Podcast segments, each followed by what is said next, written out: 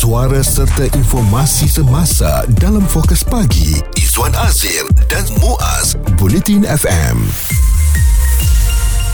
apa khabar agaknya doktor-doktor kontrak di seluruh negara yang kabarnya mahu menjalankan mogok di institusi kesihatan awam bermula semalam sehingga hari Rabu. Bagaimanapun Persatuan Perubatan MMA uh, menjelaskan semalam tiada mogok doktor kontrak berlaku di kemudahan kesihatan awam seluruh negara. Bagaimanapun Presiden MMA Dr. Muruga memberitahu orang ramai masih bimbang dengan jangkaan mogok dan isu itu perlu ditangani segera ya. Jadi jadi bila kita semua sedia maklum bahawa difahamkan akan ada uh, mogok doktor-doktor kontrak ini bukan secara terang-terangan cuma mungkin ada yang tidak datang uh, kepada waktu yang ditetapkan. Ini merisaukan uh, semua yang akan datang ke pusat-pusat kesihatan ni. Tapi buat semalam pemantauan berterusan saya tengok ada wartawan TV3 pun yang berada di beberapa buah hospital. Mm-hmm. nampaknya seperti tenang tiada apa-apa yang berlaku. Jadi sebenarnya isu mogok doktor kontrak ini telah pun menjejaskan keyakinan orang ramai terhadap institusi kesihatan kita.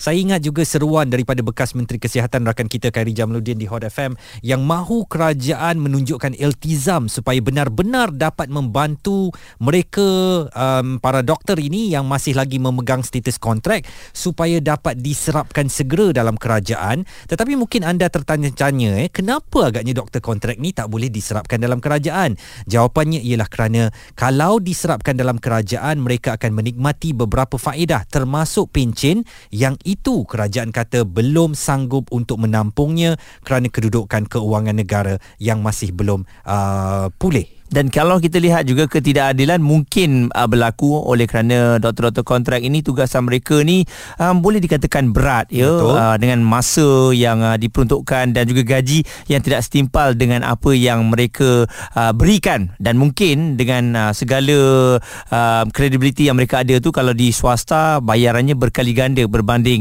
uh, apabila mereka di dalam uh, ataupun bergelar sebagai penjawat awam ni.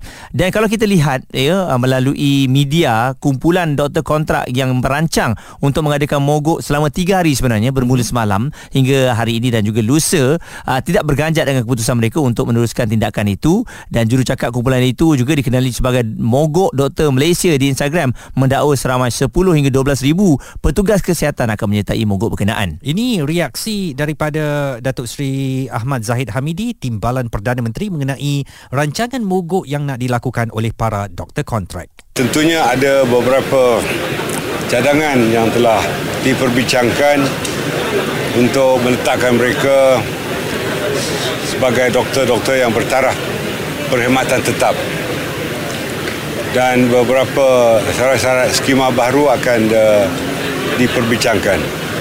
Jadi saya harap mereka memberi peluang kepada saya yang telah diberi kekayaan sebagai pengurusi high level committee ini untuk menyelesaikannya dengan cara terdekat.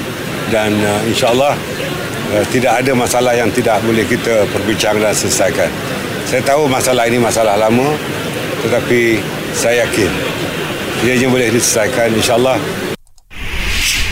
jadi kita mengharapkan kerajaan akan uh, mencari jalan yang kukuh ya bagaimana untuk menyelesaikan masalah ini. Isu terkini dan berita semasa hanya bersama Izwan Azir dan Muaz Bulletin FM. Mogok adalah jalan terakhir untuk dapat perhatian. Kita semua sedia maklum bahawa kita amat risau apabila doktor-doktor kontrak ini dilaporkan akan mogok, tidak akan memberikan uh, perkhidmatan mereka oleh kerana rasa tak puas hati apabila apa yang mereka mahukan diserapkan sebagai pekerja tetap ini ini mungkin tidak dapat ditunaikan dalam masa terdekat. Dan mungkin mereka ini terbawa-bawa konsep yang popular di luar negara di mana kalau mereka rasa tak puas hati, uh, mogok adalah uh, salah satu kaedah untuk menunjukkan rasa tak puas hati berkenaan. Jadi lebih 3000 doktor kontrak uh, yang bekerja untuk Kementerian Kesihatan Malaysia dikabarkan akan mogok bermula semalam hingga esok untuk menunjukkan rasa tidak puas hati mereka. Kita nak bersama dengan uh, Profesor Madya Dr. Syamsul Bahari Syamsuddin beliau adalah fellow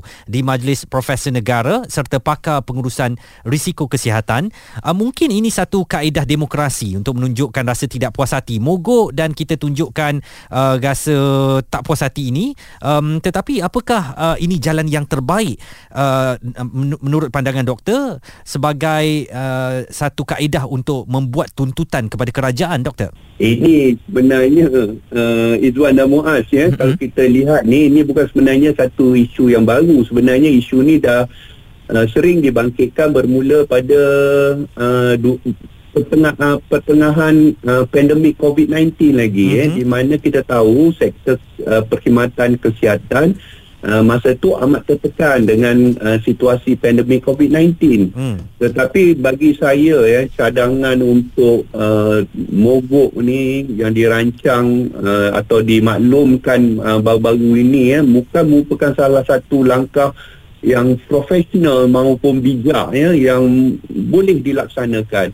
kita tak boleh sangat terikut-ikut dengan uh, apa yang berlaku di luar negara. Sebenarnya kita ada satu saluran, kita ada pelbagai saluran sebenarnya yang boleh kita laksanakan. Dan mogok ini sebenarnya banyak memberi kesan negatif. Eh? Dapat memberi banyak musibah daripada faedah. Hmm. Ya, Izzuan. Hmm. Okey dan uh, doktor dari segi uh, kemahuan mereka diserapkan dalam perkhidmatan awam ni secepat mungkin uh, bagaimana doktor? Adakah uh, dikabarkan perkhidmatan mereka ni tidak berbala dengan gaji yang diberikan? Ya itu saya setuju juga. Uh, ada beberapa perkara sebenarnya. Ada kalau tak silap saya mengikut pembacaan saya dalam uh, beberapa uh, serapan saya daripada media-media semasa ya. Uh-huh. uh, ada enam tuntutan yang mereka mahu. Antaranya ialah penyerapan kaki tangan kontrak ya. Kaki tangan atau pegawai perubatan kontrak. Ini ke jawatan yang tetap. Yang ini saya amat bersetuju. Uh-huh. uh, sebab kita tahu bahawa uh, dalam sektor perkhidmatan kesihatan ini merupakan salah satu sektor yang antara yang terpenting dan kerajaan perlu berbuat sesuatu tentang perkara ini. Kementerian Kesihatan perlu ambil ambil perkara ini dengan lebih serius. Dan uh, soal ya, ya soal gaji pokok ataupun tentang le- mau tuntutan bayaran lebih itu yang itu saya agak uh, rasanya kurang utama pada masa ini kerana kita faham bahawa negara masih lagi dalam pemulihan ekonomi dan kita perlu sama-sama prihatin dan sensitif tentang perkara ini. Doktor, ya. doktor sebut tadi bahawa isu ini bukan isu yang baru dan sudah berlanjutan uh, agak lama sejak zaman pandemik lagi. Tidakkah dengan memanjangkan perkara ini sebenarnya memberi suatu imej tidak baik kepada kerajaan tentang cara mereka menguruskan um, kaki tangan ataupun cara menguruskan sumber manusia bagi kepentingan rakyat sendiri, doktor? Tepat. Ini sebenarnya satu perkara yang perlu dilihat uh, secara holistik, secara menyeluruh. Uh, bagaimana pihak kerajaan, bagaimana pihak kementerian respon dengan tuntutan-tuntutan ataupun dengan uh, keperluan-keperluan semasa. Hmm. Sebab kita tahu selepas pandemik COVID-19 banyak yang telah kita belajar dan kita dapati banyak kekurangan-kekurangan yang perlu ditambah baik. Cuma persoalannya seberapa pantas seperti mana yang Izwan dan Muaz cakap tadi, mm-hmm. berapa res, berapa cepat kita punya respon. Mm. Sebulan, dua bulan, setahun, dua tahun. Yang ini sebenarnya yang banyak memberi tekanan kepada uh, beberapa sektor, terutamanya sektor kesihatan ini. Di mana kita lihat sudahlah jumlah kaki tangannya agak kurang, yang ada pun masih lagi dalam kontrak uh, fasiliti-fasiliti kemudahan kesihatan juga agak uh, ketinggalan dan kita agak tidak mencukupi. Jadi ini antara isu-isu yang sudah lama dibincangkan sebenarnya seawal pandemik COVID-19 bila kita dapat belajar satu perkara ini. Mm-hmm. Jadi saya ambil perkara ini sebeginilah. Saya uh, lihat secara positif ya Menteri Kesihatan Datuk uh, uh, YB Dr Zaliha Mustafa perlu beri perhatian yang serius ya, uh, dalam uh, membuat keputusan uh, uh, dalam usaha untuk menangani uh, isu-isu yang berkait dengan perkhidmatan kesihatan. Mm-mm. Okey. Uh, baik dari segi fasilitinya, kemudahannya dan sebagainya. Baik. Fokus pagi Izwan Azir dan Muaz komited memberikan anda berita dan info terkini Bulletin FM. mogok uh, dirancang untuk dijalankan oleh doktor-doktor kontrak di institusi kesihatan seluruh negara. Apakah ini bagi tujuan menyelesaikan masalah atau untuk mendapat perhatian? Profesor Madya Dr. Syamsul Bahari Samsudin masih lagi bersama dengan kita. Doktor, adakah sebenarnya mogok ni jalan terakhir? Saya yakin doktor-doktor ni pun tak naklah melakukan perkara sebegini tapi nak pihak kerajaan dengar. Jadi doktor lihat apa jalan terbaik doktor agar kedua-duanya dapat menang-menang lah agar perkara ini tidak berlanjutan. Inilah pentingnya di mana pihak Kementerian Kesihatan ya pihak kerajaan melalui Kementerian Kesihatan uh, memanggil wakil daripada uh, kelompok yang ter, ter, terdesak ini atau kelompok doktor kontrak ini untuk duduk sama berbincang tentang solusi ataupun resolusi yang boleh dilaksanakan kita tidak mahu ada uh, aktiviti mogok berhimpun ini. Sebab seperti mana yang saya katakan tadi uh, kita sudah jauh ke hadapan. Hmm. uh, ketamadunan manusia sudah menolak sepenuhnya uh, kalau tanya saya tentang aktiviti mogok dan sebagainya. Sebab kita ada keedah-keedah lain yang saya rasa lebih harmoni dan lebih bermanfaat kepada uh, perkhidmatan atau sektor uh, perkhidmatan itu sendiri maupun juga rakyat implikasi ya kalau kita lihat ya kalau mogok ini diteruskan accessibility keboleh dapatan rawatan akan menjadi sangat-sangat terhad sukar sebab bilangan doktor tidak ada di hospital. Hmm. Ini yang mengganggu gugat sistem perkhidmatan kesihatan sedia ada. Lonjakan kos perubatan juga akan meningkat menyebabkan masyarakat akan lebih uh, depressed, tertekan dengan bebanan ekonomi semasa ya. Hmm. Dan satu lagi credibility sistem perkhidmatan kesihatan negara juga akan menurun di mana kepercayaan masyarakat public trust yang selama ini dibina antara masyarakat dan sektor perkhidmatan kesihatan awam negara ini akan turut terjejas dengan aktiviti mogok ini. Jadi uh, saya juga yakin pihak kementerian di bawah uh, YB Menteri uh, uh, Dr. Zaliha uh-huh perlu melihat perkara ini dengan lebih teliti. Apa salahnya untuk kita meneliti dan menilai dengan sebaiknya kertas putih kesihatan yang sebelum ini pernah dikemukakan oleh YB Khairi Jamaluddin ya, hmm. mantan Menteri Kesihatan dahulu. Dalam kertas putih ini juga ada menyatakan untuk merealisasikan penubuhan Suruhanjaya Perkhidmatan Kesihatan. Saya cukup yakin sistem perkhidmatan kesihatan negara ini perlukan satu anjakan atau reformasi ke arah peningkatan kualiti yang lebih baik. Hmm. Izwan. Jadi apakah doktor merasakan dengan penubuhan uh, Suruhanjaya khas, Suruhanjaya awam untuk uh, perkhidmatan kesihatan ini uh, boleh menyelesaikan masalah uh, doktor kontrak ini doktor? Positively boleh. Hmm. Tetapi macam saya katakan tadi, jangan kita tubuhkan jawatan kuasa bermesyuarat di sana, bermesyuarat di sini. Jawatan kuasa satu untuk mengkaji jawatan tunggu. kuasa lain. ya.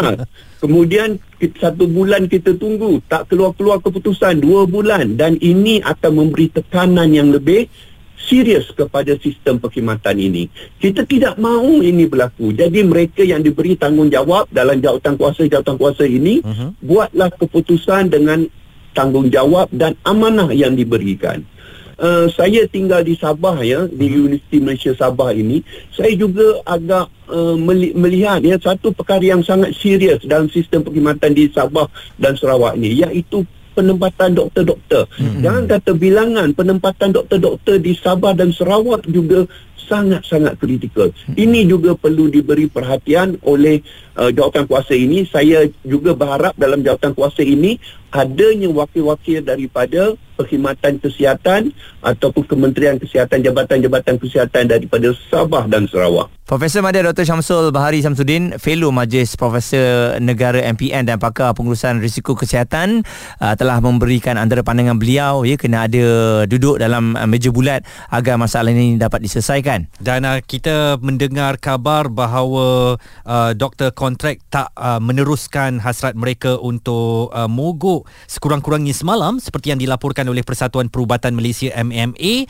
Jadi mungkin uh, ini adalah suatu langkah mahu kembali bersahabat dengan Kementerian Kesihatan Malaysia dan Kementerian Kesihatan Malaysia perlu menerima salam ini dengan menyelesaikan segera apa yang boleh daripada um, bidang kuasa mereka uh, supaya isu doktor kontrak ini dapat dinoktahkan. Saya takut walaupun tak uh, pergi mogok dan sebagainya apabila apa yang mereka mahukan tu tak dipenuhi hmm. bekerja pun sepenuh hati, uh, tak sepenuh hati Betul, separuh ya. hati je Izwan Hmm. jadi lama kelamaan nanti akan merugikan uh, kementerian dan juga pesakit lah akan Kita terkesan lah, ya. ya, rakyat yang akan terkesan. Jadi ini me- memang memerlukan uh, langkah segera dan bijak daripada Kementerian Kesihatan. Pendapat, komen serta perbincangan fokus pagi Izwan Azir dan Muaz Bulletin FM. Apakah mogok satu langkah bijak untuk menarik perhatian dan juga menyuarakan rasa tidak puas hati kita?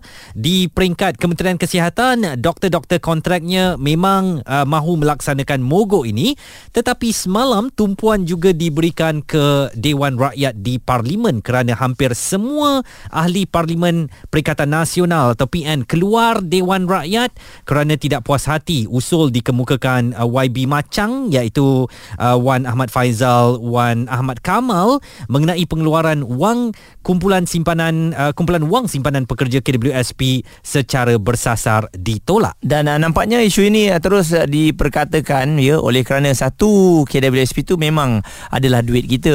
Walaupun KWSP dah menerangkan bahawa pentingnya ada simpanan di hari tua tapi oleh kerana mungkin kita bermasalah dengan keuangan ni itu kita tak fikirkan dahulu ya. Hmm. Jadi oleh kerana itu ada seorang individu ni yang sanggup berjalan kaki sejauh 312 km dari Tol Skudai bagi membawa misi pengeluaran caruman kumpulan wang simpanan pekerja yang iaitu seorang pemandu teksi Nur Azlan Ismail yang mana semalam juga dah tiba di uh, pintu tiga Istana Negara untuk memberitahu kepada semua orang yang bawahan ni rakyat rakyat biasa ni kami memerlukan sangat duit ini untuk membayar hutang-hutang. Dan apa yang dilakukan oleh Nur Azlan ini bagi menunjukkan uh, betapa beliau sangat mahukan wang simpanan di dalam KWSP itu bagi um, kesinambungan hidupnya dan uh, menunjukkan kepayahan hidup yang terpaksa dialaminya. Dan ia juga uh, timbul idea ini setelah melihat usaha beberapa pertubuhan bukan kerajaan NGO dan pemimpin yang menyokong pengeluaran tersebut telah ditolak oleh kerajaan. Jadi beliau melakukan satu bentuk mogok dengan cara berjalan daripada Johor Bahru sehinggalah ke Istana Negara. Okey, jadi adakah mogok ini jalan yang betul-betul akan efektif uh, memberi kesan kepada mereka ataupun individu yang kita tujukan itu? Uh, sebab tu kalau kita lihat mogok ni dari dulu sampai sekarang pun masih lagi ada yang melakukannya. Hmm. Kerana cara ini adalah cara yang betul-betul mungkin akan memberikan impak yang besar ataupun uh, sebaliknya. Betul. Jadi uh, kita uh, melihat juga beberapa contoh di luar negara bagaimana mogok menjadi suatu alternatif uh, supaya kerajaan memberi perhatian kepada tuntutan yang diberikan. Uh, tetapi kita lihat dalam pelbagai aspek di negara kita uh, dengan keterbukaan kerajaan untuk berbincang mungkin mogok bukanlah suatu kaedah terbaik. Uh, sebaliknya ini boleh membahayakan keselamatan. Sebagai contoh apa yang dilakukan oleh Nur Azlan ni berjalan lebih 300 km daripada Johor ke Kuala Lumpur dalam suasana puasa Ramadan ini cuaca yang tidak menentu mungkin boleh boleh memberi impak uh, kesihatan kepada di, diri beliau sendiri mm-hmm. tetapi katanya beliau terpaksa lakukannya uh, supaya permintaan untuk mengeluarkan KWSP akan disahut oleh kerajaan.